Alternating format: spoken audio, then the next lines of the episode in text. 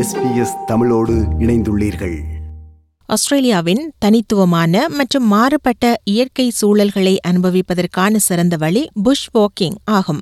ஆனால் ஆஸ்திரேலியாவில் உள்ள தேசிய வனப்பகுதிகள் மற்றும் பாரிய பூங்காக்கள் எவ்வளவு பரந்தவை என்பதுடன் இதற்குள் தொலைந்து போவது எவ்வளவு எளிது என்பதை பலரும் குறைத்து மதிப்பிடுகின்றனர். நீங்கள் ஏற்கனவே உள்ள பாதைகளில் நடந்தாலும் அல்லது தொலைதூர வனப்பகுதி வழியாக நடந்தாலும் சிறிது திட்டமிடலுடன் செல்வதன் மூலம் ஆபத்துக்களை தவிர்க்கவும் புஷ் வாக்கிங்கின் அனைத்து நன்மைகளையும் அனுபவிக்கவும் முடியும்.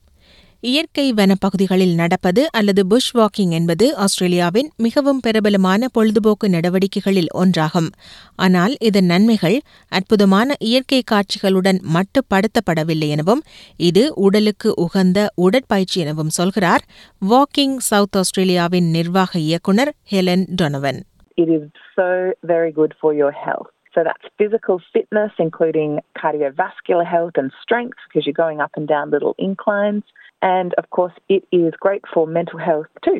Bush walking பொதுவாக மிகவும் குறைந்த ஆபத்துள்ள செயற்பாடாகும் அப்படியிருந்தும் நீங்கள் சில திட்டமிடல்களை செய்வதன் மூலம் சாத்தியமான ஆபத்துக்களை கணிசமாக குறைக்கலாம் என ஹெலன் டொனவன் சுட்டிக்காட்டுகிறார் One of the most common dangers would be things like just choosing a trail that is not appropriate for your level of fitness or experience. And then what can happen is, you know, you don't have enough water or enough food, or you've got the wrong clothing, or you don't have a first aid kit if it goes wrong, or a communication device.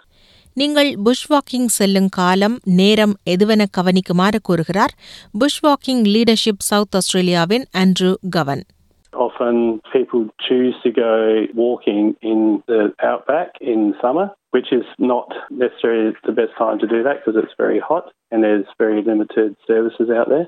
Or when it's the dead of winter and going, say, in the Victorian Alps or the more mountainous regions, it gets very, very cold. So choosing when you go is important and then choosing where you go to suit your ability is very important.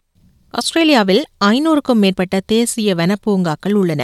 இவற்றில் northern டெரிட்டரியில் உள்ள இருபதாயிரம் சதுர kilometre பரப்பளவை கொண்ட கக்கடு தேசிய பூங்கா மிகப்பெரியது. நீங்கள் புஷ் வாக்கிங் செல்ல விரும்பும் பகுதியின் அளவை கவனிப்பதுடன் அங்குள்ள நிலைமைகளை ஆராய்ந்து பார்க்க வேண்டுமென வலியுறுத்தும் ஆண்ட்ரூ கவன் உங்களது திறனையும் மனதில் கொள்ளுமாறு கூறுகிறார் Many national parks have very good maps, so look at where you might go. There's a national rating for difficulty of tracks. That's a really good start for planning out what you think you might be capable of doing. Bush walking செல்வதற்கான பகுதிகளை தேர்ந்தெடுக்க உங்களுக்கு உதவ ஏராளமான தகவல்கள் இணையத்தில் உள்ளன உதாரணமாக Aussie bush walking dot com bush walking செய்பவர்களுக்காக push walking tracks தடங்களின் பட்டியலை வழங்குகிறது. இத்தளத்தில் நீங்கள் புதிய பாதைகளையும் ஏற்கனவே உள்ள பாதைகளின் நிலைமைகளை பற்றியும் அறிந்து கொள்ளலாம். இதேவேளை நீங்கள் எங்கு புஷ் வாக்கிங் செல்கிறீர்கள் என்பதை திட்டமிட்ட பின் உங்கள் திட்டங்களை பற்றி உங்களது நண்பர்களுக்கோ அல்லது வேண்டப்பட்டவர்களுக்கோ தெரிவிப்பது அவசியமாகும். Make sure you let someone know where you're going, when you're going to be there, when you're expected to be back, and your contact details. Quite often, parks will require that. Check in if you're going on a walk that goes for a few days. Trip என்பது உங்கள் push walking திட்டங்களை சேகரித்து அவற்றை உங்களுக்கு வேண்டப்பட்டவர்களுக்கு அனுப்ப உதவும் இணையதளமாகும் இதேவேளை push walking செல்லும் போது தண்ணீர் மற்றும் உணவை எடுத்துச் செல்வது சிறந்தது. தொலைதூர பகுதிகளுக்கு செல்லும்போது முதலுதவி பெட்டியை கொண்டு செல்வது அவசியம். அவுட்டோர் கவுன்சில் ஆஃப் ஆஸ்திரேலியா மற்றும் bush walking leadership South Australia போன்ற நிறுவனங்கள் புஷ் வாக்கிங் செல்லும்போது என்னென்னவற்றை எடுத்துச் செல்ல வேண்டும் என்பது குறித்து தங்கள் இணையதளங்களில் சிறந்த ஆலோசனைகளை வழங்குகின்றன. அதேபோன்று சில்லறை விற்பனையாளர்கள் உங்கள் பயணத்திற்கான சிறந்த ஆடை மற்றும் உபகரணங்களை பற்றிய ஆலோசனைகளை வழங்க முடியும்.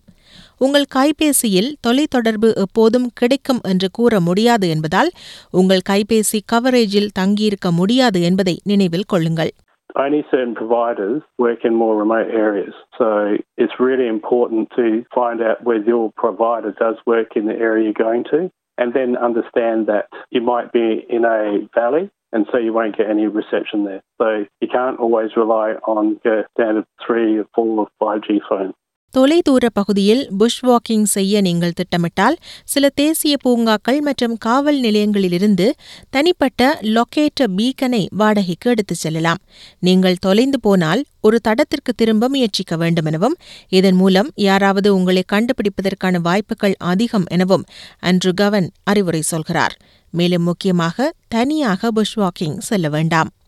Do fall over, people do get lost, and having at least one other person there is crucial to support anyone being able to get help if an incident occurs.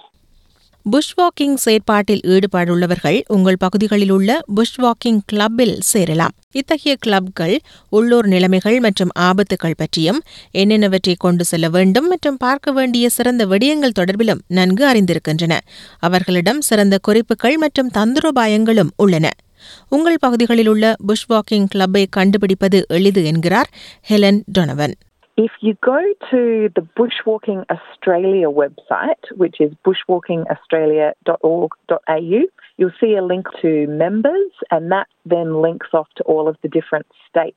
ஒவ்வொரு மாநிலத்திலும் பிராந்தியத்திலும் அற்புதமான புஷ் வாக்கிங் செயற்குழுக்களை நீங்கள் அணுகலாம் இப்படியான செயற்குழுக்களில் ஒன்று இளம் அகதிகள் மற்றும் புலம்பெயர்ந்த மக்களுக்கு புஷ் வாக்கிங்கின் மகிழ்ச்சியை அறிமுகப்படுத்த தன்னார்வலர்கள் குழுவால் மேற்கு ஆஸ்திரேலியாவில் ஆரம்பிக்கப்பட்ட ஃபர்ஸ்ட் ஹைக் ப்ராஜெக்ட் இந்த திட்டம் பின்னர் மெல்பர்ன் கன்பரா சிட்னி மற்றும் பிரிஸ்பன் ஆகிய இடங்களுக்கும் விரிவுபடுத்தப்பட்டுள்ளது ஃபர்ஸ்ட் ஹைக் ப்ராஜெக்டின் மேற்கு ஆஸ்திரேலிய ஒருங்கிணைப்பாளராக உள்ள லூயிஸ் ஜார்ஜன்சன் தமது செயற்திட்டம் தொடர்பில் விளக்குகிறார் We make sure all our guides are experienced and have done first aid training.